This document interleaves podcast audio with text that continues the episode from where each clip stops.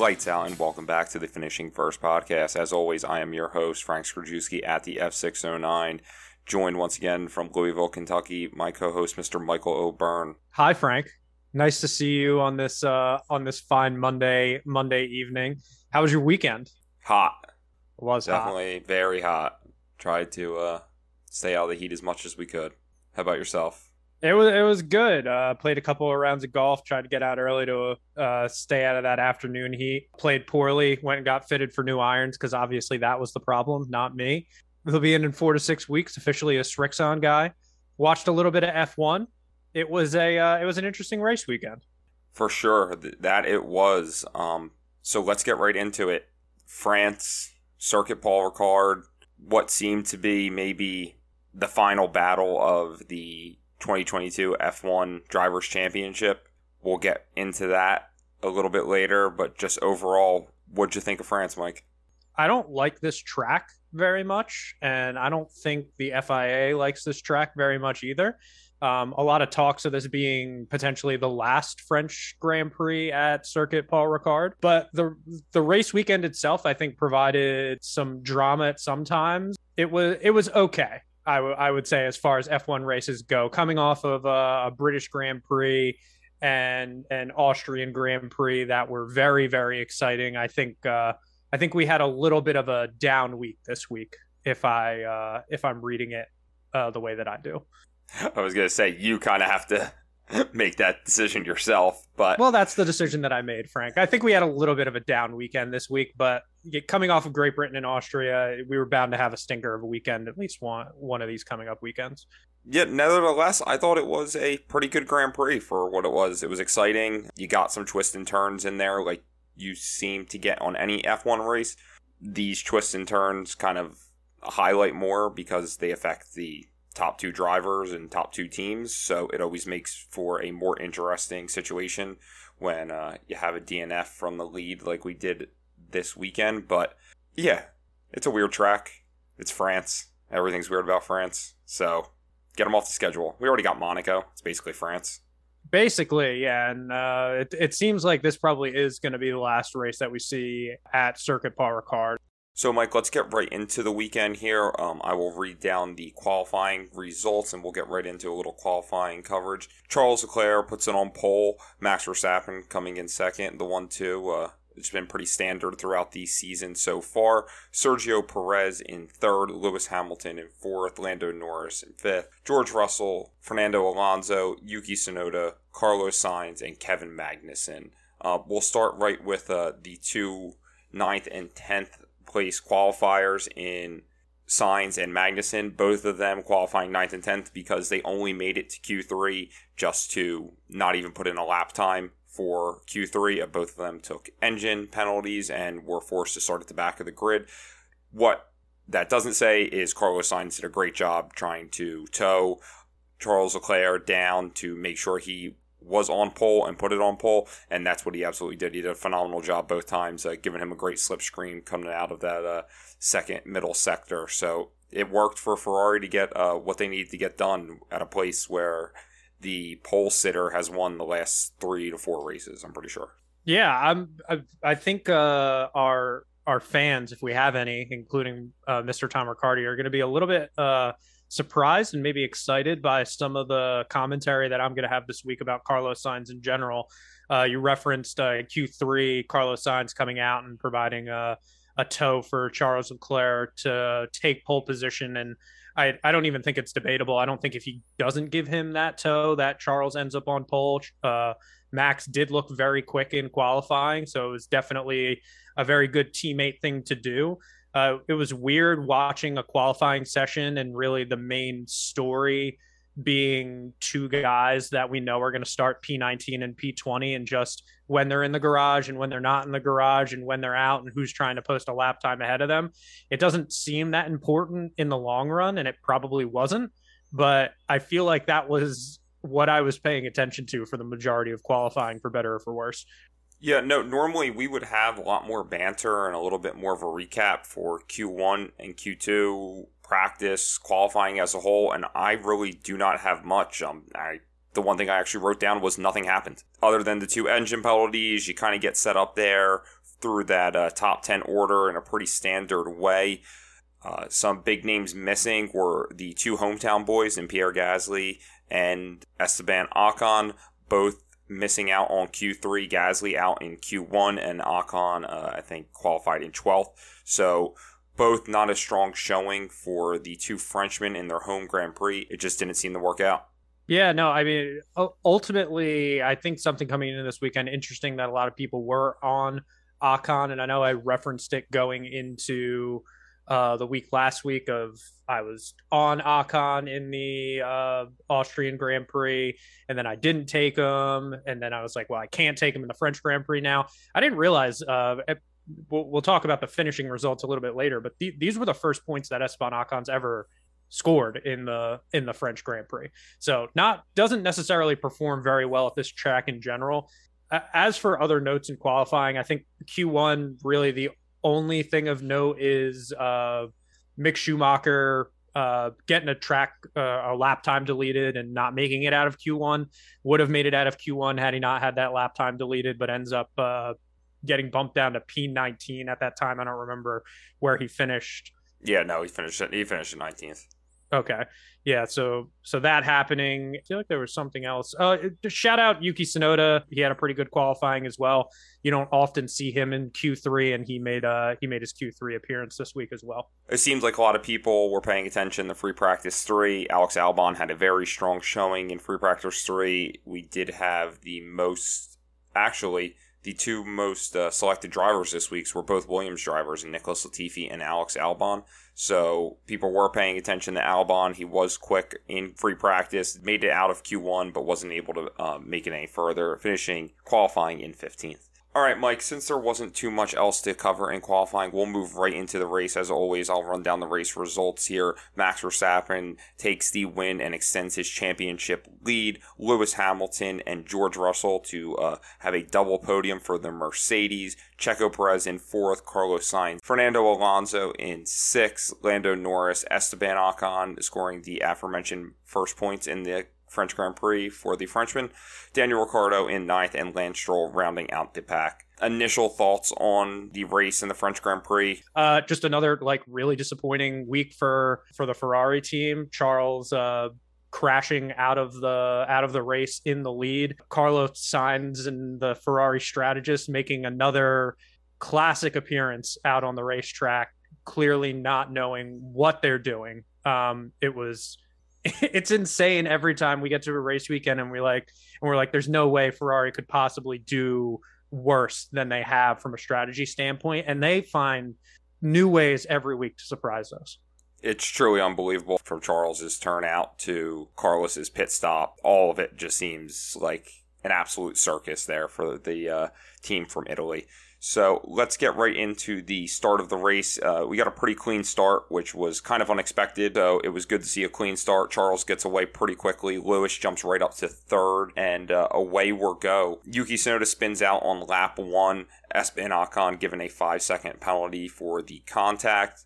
Lando Norris and Daniel Ricciardo jumped up to seventh and eighth, respectively.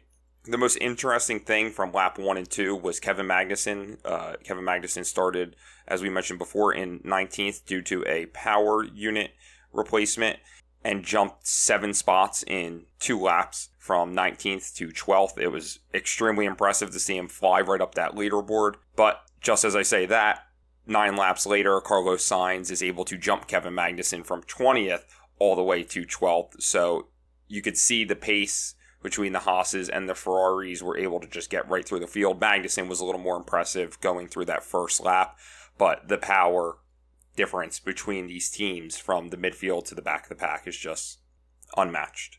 Yeah, no, I, I think I had the same reaction as you did, Frank. It was really impressive to see the way that Kevin Magnussen started this race jumping up as far as he did.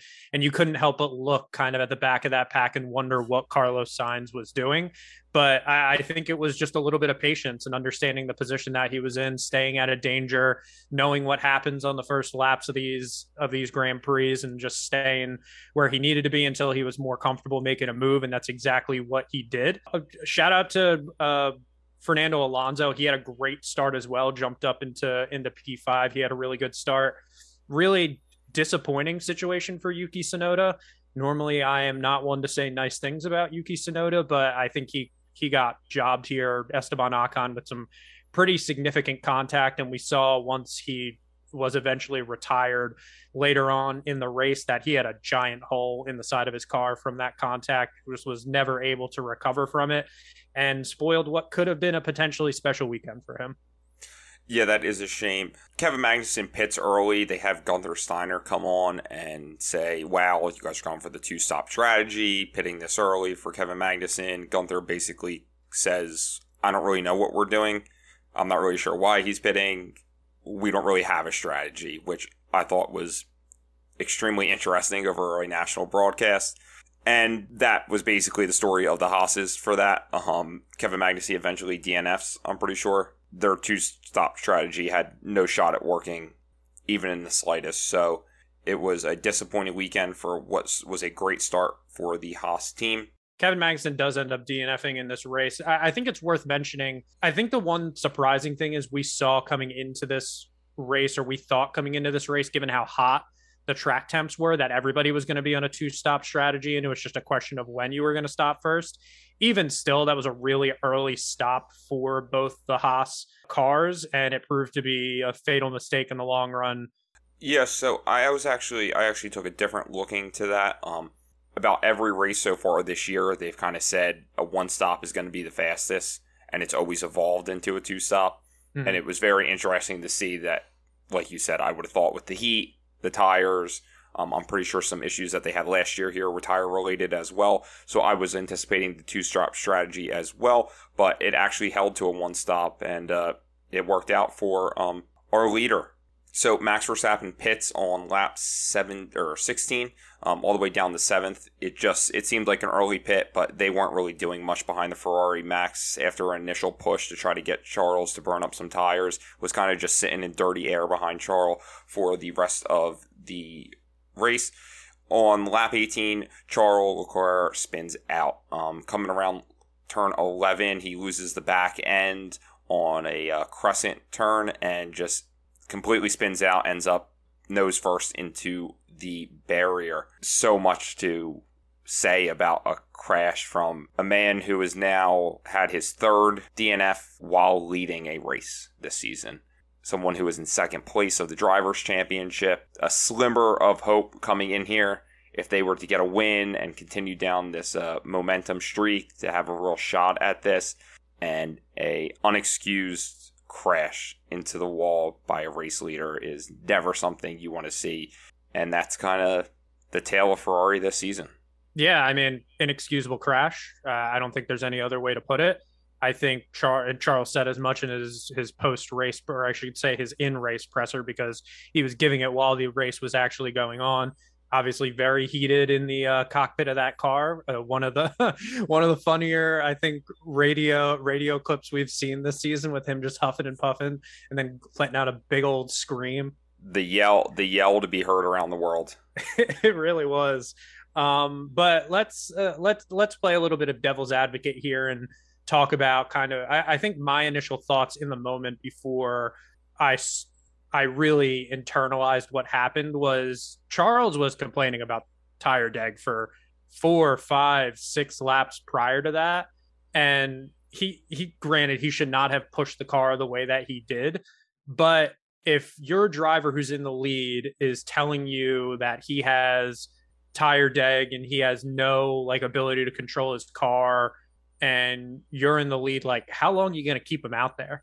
Like at a certain, I, I mean, it's Charles' fault, but also I don't think that the Ferrari team is. I think you're completely misspoken on this. I, I mean, I don't, I don't know. He he was complaining about it for quite a few laps before it actually yeah, happened. But then, then his teammate goes thirty laps on a pair of medium tires, overtaking, running it hard, using grip, and seemingly had no problem, and we'll get into that a little bit later on uh, why the Ferrari decided to pick Carlos Sainz. But I, I don't see I don't see the relevance there. Um, you know why you you complain about tire deg because you're pushing too hard, and tire management's a portion of this sport. And to be in the lead, you have to do that. And I just don't. I, I yeah, I don't see the relevance of him complaining about it. I mean, it's a portion of the sport. I think you just need to react in the situation that you have. I'm I'm fully saying it's Charles's fault. He knew he had the amount of degradation that he had. He shouldn't have pushed the car around the corner the way that he pushed that car around the corner. But I think it also speaks to like what you have to do in the beginning of the race to make sure you don't end up in that position. Yeah, that falls into Max's plan and exactly what the Red Bulls wanted to do, and then in turn exactly what the Ferraris wanted to do when they basically forced Max to pit um, that early because of him just riding in dirty air. So it's a cat and mouse game there with um when to use your tires, when to force the other guy to use his tires. But on lap 18, leading a Grand Prix with no real pressure behind you because the real driver you are racing is dropped down to seventh now. It's completely inexcusable. It's completely inexcusable. I completely agree. I think the only counterpoint that I have is if it's that bad and you have to pit, it's better to pit and finish P2, P3 than it is to not and end up in the wall and DNF. Yeah, and we'll go into that a little bit later with Carlos Sainz. Um, right after the crash, obviously, comes out a safety car. Um, have some pit craziness, everybody getting in, trying to switch tires out. Max retains the lead, or actually moves back into the lead as everybody pits. Lewis Hamilton into second.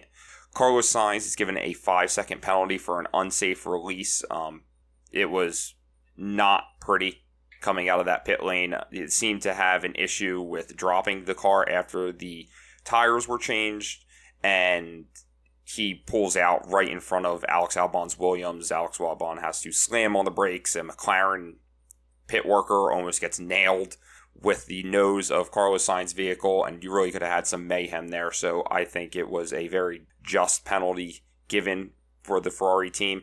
Another just classic slip up from Ferrari. Sainz is to blame at times, but that's a whole pit crew situation there that uh, they're the ones triggering the release. So bad on them as well. This is where things get interesting. As Carlos Sainz is the only driver on medium tires for the duration of the race after this pit stop.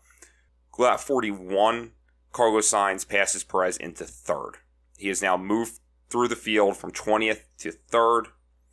And as he's making this move on Perez after chasing him for five to 10 laps, Ferrari, asking for a pit, asking for a pit stop, asking for a pit way. stop, Ferrari tells him to pit mid move, mid corner. It was once again completely just bonkers And an unfathomable unfathomable situation. Like you would never like were they watching? Like did they know where he was on the track and what was going on? He was like two tenths of a second behind Checo Perez before that happens. Like even in that situation, if he's still behind him, like why are you like you had so many opportunities to pick Carlos Sainz prior to that. Like an extra two or three laps isn't going to make a difference. Once he's already in front, once he's in the the process of making that move is the worst time to make that call. And then you can make an argument that it's equally as stupid, like once he gets in front, like immediately when he gets in front of Checo, like let him get let him get some air prior to kind of making that call. Let him go one, like you've already gone that far. You might as well go one or two more laps. Like it, it, it's just an absolutely inexcusable error from the Ferrari team. Who knows what it would have meant from like a finishing position if they left him out there towards the end of the race? Maybe he slips and goes into the wall too. I, I don't know, but like if well, you're so going to make that call to go in, like just make the call to go in before he passes Checo.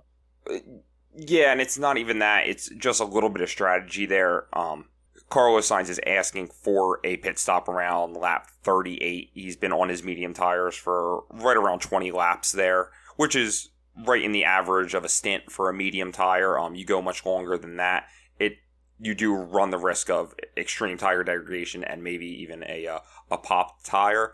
But there's only 10 laps to go by the time we get to lap 41. They had plenty of time to understand what was going on, check his rates. He was chasing Perez for a while at that point. So make that call then when he is asking for it because then you give him the opportunity to take the pit stop and then at least have a couple more laps on the end to try to make some more passes.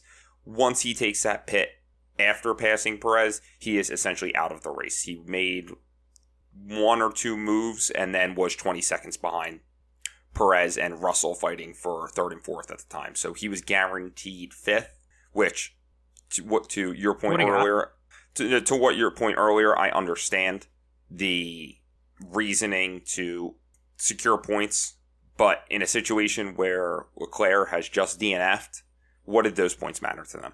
I, I can't see a position where those points actually matter to Ferrari at the end of the year. What is that? 10 points, I think you get for fifth.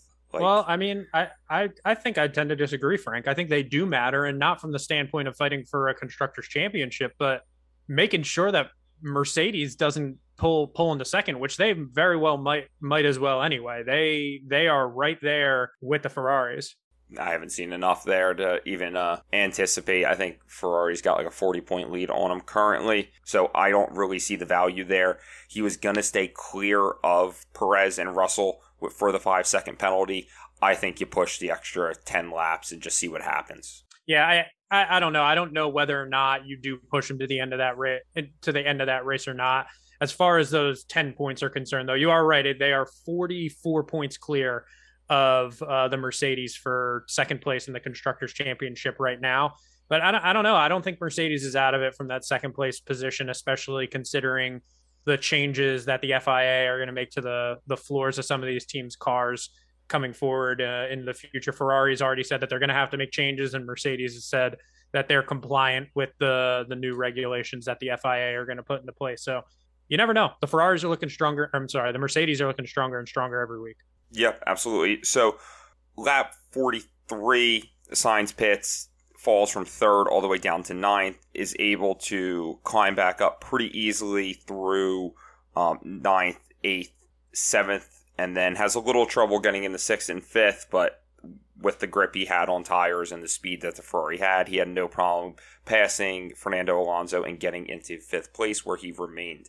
Um, lap 51, Zhou Guan Yu has a crash um, that pulls out a virtual safety car by this point, Max and Lewis were pretty much stuck in one and two. Max was pulling away from Lewis. Lewis really had no answer for him. But the Mercedes and other Red Bull had quite the battle going for third place at that time. Checo was um, holding third place, and George Russell was chasing for probably 20 laps at that point. George Russell plays a little cat and mouse game, a little game of chicken with um, Sergio Perez catches Perez sleeping on the restart of the virtual safety car and passes him on the, I think, last turn, second to last turn into um, the pit straight and is easily in third and is able to pull away and maintain third. Pretty much anything else, it, it goes finishing order. Um, last note would be of uh, Lance Stroll and Sebastian Vettel just going balls to the wall for 10th place on the final lap to make contact into the final turn, basically. Yeah, almost ended in disaster for both of them. But yeah, it was it was a cool little little jockeying for position that uh, uh, George Russell and Checo Perez had coming down the stretch there. Russell irate over radio talking about a maneuver that he made that sent uh, Checo off the track. I don't fully understand it, but apparently some rule about where you are coming into chicanes uh, and your ability to block out other drivers, so on and so forth. But he blocks out Sergio Perez. Perez goes off the track and stays ahead of him. Russell's complaining that he needs to give back the position. FIA says he's not going to give back the position. He's screaming. Toto Wolff making an appearance over the radio, basically telling George to chill the fuck out. You're going to catch him anyway. like, don't worry about it. Just go get him, which he eventually does. So I'll only comment on this because you brought it up. The whining is unbelievable at this point. Uh, you've mentioned Leclerc whining over radio, Russell whining over radio. We know Max has a great no. track record of uh, not Max. Yeah, exactly. So, is it the new generation of driver? you do hear a lot of Lewis banter um, back and forth um, over the last two seasons. I've heard at least uh, Sainz as well, but Sainz basically arguing for his life out there, it seems. So that's a whole different story. But the George Russell went on for three or four laps, and the team principal has to come on and basically, like you said, tell you to shut up and put your head down and race. Like you, you're still in this. It, it's it's becoming hard to watch at times to enjoy these in a sport that they are experts in and dominate and at the highest level just whine like little kids is it's resembling the NBA at this point. Frank, are you old man yelling at cloud or are you asking everybody to get off your lawn?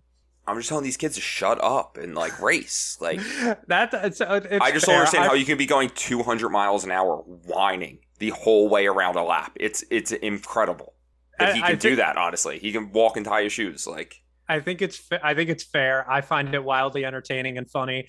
To your question of is it is it these new drivers? Uh, Sebastian Vettel told his race crew to leave him alone over the radio. nah, that was Stroll. or Stroll. I'm sorry. That was it was Lance Stroll. Yeah, told him to leave him alone over the radio. That was very very funny. There was actually a Um, lot of Lance Stroll uh, banter over the radio and a lot of coverage on Lance Stroll. Most he's had all season. Well, and des- deserved deservedly Hey, so. He's not fighting point, for dude. points very often. Yeah, exactly. But yeah, no, it was it was very funny coming down the stretch there. I I think um as a last note for me, just because we really haven't mentioned his name except for a couple one-off comments that didn't really have anything to do with the race. Lewis Hamilton, P2, and quiet while doing it.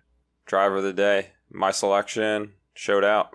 Yeah, no, he, he really did. You called it a little bit earlier. Well, you, you said that in a previous episode that he has an opportunity to win a race, which he very well well still might. He was actually Um, my. I actually picked him to win this race. Um, last episode I said that was gonna be my bold prediction. Uh, didn't actually come close, but he came as close as he can.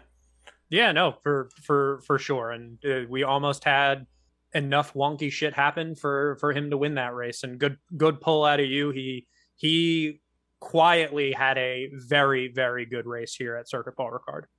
I couldn't agree more. All right, Mike, that will wrap it up for our race recap of the French Grand Prix at Circuit Paul Ricard. We will go right into our pool recap. This week had a, a new first place participant crowned in Mr. Corey Cook. Michael O'Byrne falls down to second. Yours truly bumps up to third with a strong Lewis Hamilton second place finish. Daniel Shuck in fourth, Charlene Bryce in fifth, Liam Callahan in sixth, Sean Hutton in seventh, Tom Riccardi in eighth, Gino up into ninth, and Yorin making his first uh, appearance on the top 10 this week. A lot happened. Um, we were really spread out across the board here, Mike, with selections this week. I think this is going to kind of happen moving forward because people are going to have to start making picks, not track specific, but are going to have to start making picks a little bit further down, or um, some of those people who still have not taken big names only may move into that spot. Yeah, for sure. Not not a lot of points scored this week, huh? No, not at all. Um, we had a Michael Schumacher, Pierre Gasly, Guan Yu Zhou had two. As I said, both uh, Williams drivers in. Um, oh, sorry, Mick Schumacher had one. Um, Would have been cool if Michael raced this week, though.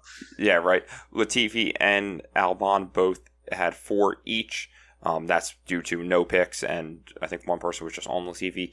Esteban Ocon with one, Ricciardo with one, Bottas with one. So those are all no points finishers there. Lando Norris um, had two, George Russell had two. One person hard Charles Leclerc. My cousin is an idiot. Um, and then uh, me and Megan Hutton both had Lewis Hamilton. So it was a good week uh, to make up some points on um, a lot of zeros out there. I was especially happy with the P2, an extra three points from where most people got Lewis at at the British GP with his 15 points in the third place finish. So I was uh, appreciative of that. Who'd you have this week? I was on Mr. Daniel Ricciardo. Okay, so you got some You got- points there. He got points. If you get points Yeah. out of Daniel Ricciardo this year, I think it's a good pick. So I'll take it. Yeah, yeah, absolutely. Um, really coming in here to its own. We do have uh, one more race before the summer break. Only ten races left, so it will be interesting to see. Um, I'm sure we still have uh, a lot of wild cards out there. I've seen. I know a couple people still have Verstappen and Leclerc in the hole to uh, maybe throw out there and get a win out of. So it will be uh, interesting to see where these points and where these people really start to bump up and move. Yeah, no, I was I was taking a look at kind of where a lot of people, at least at the top of the pack, were sitting as far as selections where they're taken, and it is it is really wide open. It's hard to tell what's what's going to happen. I know myself, I've taken a lot of hashtag big names only. I took a look at our new leader, Mr. Corey Cook. He has taken all the hashtag big names only. Uh, I don't know. I, I, don't know specifically where you sit, Frank. I think you have a few more names that you have available to take. Uh, uh, Sainz. Sainz is my only one left now. I think I have George Russell. That's really the okay, that's yeah. really the one name that I have to take. So it's if you haven't taken a lot of hashtag big names only, then you are you are definitely still in this hunt. Oh yeah, for sure. And th- the way it's looking, it's gonna be really tough to see any race winners that aren't from a Red Bull or a Ferrari moving into the rest of the year. That's all we've seen so far, and I have no inclination to think that anything might change that. Even in a race like the French Grand Prix was, where we did have um, one starting from the complete back, another one having a terrible day, a DNF from the race leader. Still, there's one more Red Bull or Ferrari um, in this instance to be out on the track, and Max wasn't going to give that up. So I, I don't know where these Mercedes might come in and sneak one out. Um, going into the Hungarian Grand Prix, where last year Esteban Ocon gets his maiden uh, victory in F1 and pulls out a absolute stunning win. It'll be interesting to see if we even get one of these uh, surprise wins on the season, or is it just going to be the Perez and Sainz surprise wins, and the rest is all Max or Charles?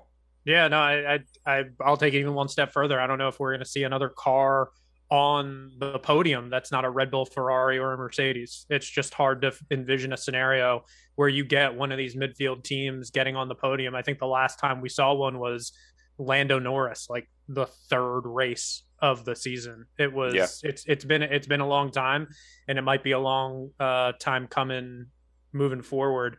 The McLarens just continue to make my preseason uh, or not preseason, but beginning of the season prediction look worse and worse with Alpine overtaking them in the constructors championship. There's just no stopping Alonso at this point. He is a man on a mission. I can't believe I have a DNF from Fernando Alonso this year or I think he got he might have finished, but he got like 19th. Like he is, he's he literally finishes in fifth every race. No fucks given. Just it's yeah, balls to the wall. Like Absolutely. he's fifth, he's fifth or sixth every race, and he's just and he's yeah. We we mentioned it last episode. He's just an old man out there just showing little boys what's up. And actually, it was kind of surprising because he did have a great race, but he didn't do anything where he flipped somebody off or did a full wheel spin or argued with the FIA or made a pre-race comment. So it was actually a very tame Fernando Alonso week for uh, all intents and purposes. He did do the thing where he backed up the entire pack again, though. I think it, I think Carlos Sainz was 20 seconds clear of of Fernando yeah. Alonso when I think he, he, said he was playing a chess yeah. game out there with everybody and like and it's working. It's it's absolutely crazy that he just has the ability to keep people behind him and create gaps he needs and then um take off and really uh, separate himself when he uh, needs to. So yeah. um, good for him and uh, good for the Alpines. Yeah, another note on Fernando Alonso, he actually passed uh, Kimi Räikkönen's uh, record for most laps completed in a career, 8, 18,629 is when he yeah. uh, when he set that record. So good for good for Fernando. Yeah, one of the best to ever do it. All right, Mike. Um, do you have anything else on uh, the standings or the pool for that matter? Or are we just going to move right into Hungary? Standings or the pool? No, not really. Like I said, it's it's wide open. I think just one one last note for the race, like just a really disappointing weekend for the Haas team. I, I think this was a weekend where they thought they were going to come in. We we mentioned it earlier. They were making upgrades this week. It's not always a a good thing that a team makes an upgrades in the race directly afterwards, and I don't think it wasn't a good week for the reasons that a team normally make up makes upgrades and we get like a like a DNF due to like mechanical issues or something like that. They just weren't very good. Bad strategy, weren't very good. Yeah, no, and still have the pace. So yeah, um, it's just uh, ironing those things out and really figuring out that they are the best midfield team that isn't, I guess, McLaren or um, Alpine at the current moment, and they need to start acting like it and then get into the rhythm of where we're talking about them being disappointing for finishing eighth and ninth. The Alfa Romeos are ahead of them in the driver's stand, in the constructors, with Zhou Guanyu finishing like three races. He's got points in the two races he finished, though. Yeah, that's true. I'm just, it, and it's not particularly close either. It's uh, Alfa has 51 points and Haas is 34. Yeah, which is very surprising. So um, the Haas's really need to get it together and start uh, producing like they should. This is not a team that's in the back of the pack like uh, previous years. The sorry American team uh, struggling for money. This is a team that has a car to compete, and uh, they have two drivers that seem like they can um, drive and seem like they can compete with uh, the rest of the field. So they need to uh, continue to make consistency a priority for the rest of the year. Yeah, for sure. And I guess one last last note since we mentioned the Alfas, just like a real shit week for Valtteri Bottas. That's yeah, you it. Do this, just a bad like week. All, you do this all the time. One last last note. You have a Yeah, last I mean, last he- note to every note. Yeah, it's just a bad week. We're talking about If you standings. took not Valtteri even- you were very just. All right, let's connect it back to the pool. Let's connect it back to the pool. If you took Valtteri Bottas this week, you were Yeah. very disappointed. He had a terrible week. I feel bad too. We saw a movie uh, two weeks ago with uh, with Tom, and Tom was like, "Oh, I have everything planned out. I'm super excited. I'm taking Bottas at the French Grand Prix. I really feel confident about this." And I was like, "Oh, like yeah, I might go Ocon. I'm thinking like the Frenchman." Or I, I made a comment about Lewis, and he's like, "No, I think I'm I'm locked in on Bottas." And I was like, "Damn, that sucks," because he's certainly going to be a person this year that, um, like Alonso, it's it might really come back to bite me in the butt for having somebody who finishes in five, six, get those points, and then you have another race where you just get zero, and that's that's a pretty big swing from somebody you're expecting points from. Yeah, for sure. I mean, I have Valtteri Bottas left to take, and I am not exactly excited that I still have him left. Like, I don't know if he's going to get a better result towards the end of the season than he got because he, he had a good he had a good Start, yeah. stretch at the beginning of the season. Yeah, absolutely. Yeah, and and they don't seem particularly strong uh, coming down the stretch here. So it'll be interesting to see what happens after the summer break. Uh, the summer break last year produced a winner in Daniel Ricciardo coming out, and McLaren looking strong um, for a couple races. So who knows uh, what teams might be able to do and produce uh, with nine races left after uh, we get through Hungary here. And Mike, uh, right on that, we will go to the Hungarian Grand Prix. The Hungarian Grand Prix will uh, be this upcoming weekend, July 29th. Uh, Friday will be free practice 1 at 8 o'clock, followed by free practice 2 at 11 o'clock. Saturday, July 30th, we'll have free practice 3 at 7 a.m. and qualifying where your picks will need to be in by 10 a.m. The race on Sunday, July 31st, will be at 9 a.m. A very similar schedule to last weekend for the French Grand Prix. The Hungaroring, I think it is called, as it is known. It's awesome, actually. Um, it's just as dumb of a name um, to produce uh, what's going to be a, uh super interesting track. Uh, we're looking at 70 laps here, uh, a very short track with a minute 15 around, one DRS zone, and what looks like 14 turns. Um, like I said, it's a very short track, a couple, um, two real straights, um, maybe like more one and a half, and kind of a, a slow, uh, high speed corner mix here. So it could really um, open up some craziness. You'll see a lot of um, lapped cars, I would assume. And if it's anything like 2021 was, um, you might see some craziness.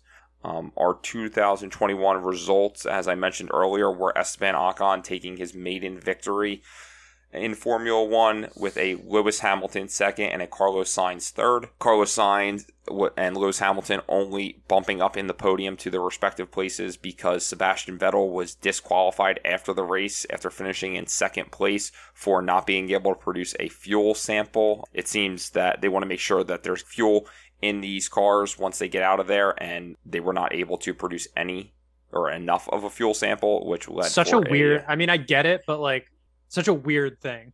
Like, yeah, you would think like perfect fuel strategy, but like, no. Instead, it might matter just on how much you're really burning off and if you have those numbers correct because i'm sure there's a lot of exact science. I know these guys like to ride the light at the end of the races to really pick up speed and chase those fastest laps. So i don't really remember this race per se. I think i got in like right after the summer break last year. So i don't know if i was watching this. I remember um, them this being a big deal when Ocon won and uh, it really shaking up uh, the F1 world to see somebody else on the podium, especially back then when it wasn't Mercedes or Hamilton or Mercedes and Red Bull. So I think we're really going to enjoy ourselves here. I think it's going to be a good cap for what is uh, the semi half year split for the F1 calendar. It, it kind of had a couple different uh, styles of racing uh, throughout this European summer swing. So um, the Hungaroring with a, a, very quick circuit around and um, some interesting track history might uh, produce a uh, a great race to send us off on the month break. Maybe. Uh, one thing to look out for, and uh, it's probably a little too early to tell at this point, but rain in the forecast as of right now. So something to look out for going into this weekend. All right, Mike. Um, do you have any um hot takes or any selections here? Who do you think you're looking at the pool? Who do you think you have uh, winning this race? Maybe not that hot of a take considering what's happened the last couple of Grand Prix, but I think we get anywhere between four and six DNFs in this race. If the weather is going to be bad uh, and it's going to be a quick track, that is a recipe for people going into walls. Uh, I think that is going to impact my strategy going into this race. It helps that I don't have a ton of big names to take, but this might be one that I consider uh, kind of thrown by the wayside, maybe take on a, a Nicholas Latifi or something like that. From what I understand, well, I, actually, I, I, think this is a big bounce back week for Charles Leclerc. I think he's motivated. I think he understands the gravity of what happened and won't take it lightly. So if I'm going to pick a winner, it's going to be Charles Leclerc. But as far as a hot take is concerned, I mean, I, I think we're going to see a lot of DNFs in this race, especially if the the track's wet. Yeah, so uh, last year's race that led to the Esteban Ocon win was a uh, a pretty major crash that took out about five cars um, in the rain, and then on the restart, everyone switched to medium tires, and Lewis Hamilton in the lead was on intermediates. That was the wrong call. Ocon pulled right away. Lewis Hamilton is forced to pit all the way back to 19th, makes his way all the way back up into third, and then eventually second with the penalty. So this was a track that gave uh, that got some interesting play because of a crash, because of some weather. So if we have that in the mix again, it really could uh, shake things up again, and I would be very excited to that. Having uh, some people lower on my radar that I'm gonna have to take, and if I have to take one of them, I'm just hoping for chaos and that my guy don't got doesn't get caught up in the chaos. Yeah, no, I feel that. Uh, I I don't necessarily want to put this out in the atmosphere, but I I feel like I have to now. It's been it's been a minute since Max Verstappen didn't finish a race. We're just oh, gonna yeah. we're just gonna oh, throw yeah. that out there. Oh yeah, for sure. Um, it's it's impressive what they've done. You just saw the French Grand Prix reminded you why Max Verstappen and Lewis Hamilton are the two biggest stars in F1. They race, they race hard, they race smart, and it's just calm, cool, collective. Like there was never a doubt those two weren't finishing one and two after Charles uh, put that into the wall. It's just it's so calculated, it's so thorough, and it's um professional is exactly what it is. And you just you can see that in that Red Bull team that they, I think they took it personal. Um, being down sixty some points, exiting Australia this year, and really got their car figured out, and Max and Sergio both have raced consistently well and really shown that we're not here to mess around. We're the best, and we're going to continue to prove it. So I think somebody asked me last week if I thought it was still over, and I think I answered uh, that I still did, and it's ever more evident now. Uh, yeah, I mean, I think now things uh, things become a lot more clear if Charles wins that race, we, I mean, a, a one-two Char- Charles and Max. I mean, it doesn't chip too much off of the standings, but it builds that mo- it builds that momentum. It would have been the fourth Ferrari win in a row, but now I th- what are they? They're like seventy something points clear. All right, Mike. You have anything else on uh, the week that was? Anything to look forward to? N- nothing that I haven't said already. Uh, I I'm not a particularly a huge fan of this track. I think it it gave us a good it gave us a an okay race but i guess my question back to you would be if charles doesn't crash into the wall are you heralding this as like a race that gave us some fireworks or are you on the same page as me? Oh yeah no no it was a terrible race for like yeah that's the only reason why it was cool is because the leader crashed and i also had you know a super rooting interest with lewis getting in second there but it is what it is. But um, yeah, I won't be sad to see France go. Au revoir, France. I used to work for a French company. People forget that. Selling shout out the fish bottles. selling fish shampoo. Um, as for me, Hungary, um, I'll go with you. I think Leclerc um, comes back for vengeance and uh, really goes after it. Who I'm going to take? Yeah, crapshoot. Um, so down far down the list here, it's just going to be look for a point, see who's fast on the weekend. But it'll be interesting to see what the uh, track produces because it's such a, a different track than what we just saw in France. So it will be fun. All right, Mike, uh, that's going to close it out for another episode of the Finishing First podcast.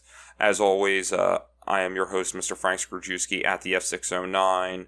Make sure to give us a like and a follow, Finishing First on Twitter. Mike, anything on your way out? Nah. Love it. See you, France. Watching a little baseball, little O's on the TV. So, uh, like a bunt down a uh, first baseline, push, push. Push, push. Like when do the Saudis just completely take over? I mean, I will be on record if the Saudis want to pay me a hundred million dollars, I will do the Saudi F1 podcast. I will I will be on record. I will do that. Do they like your kind over there? No. no, no, no, no, no. We are strictly prohibited.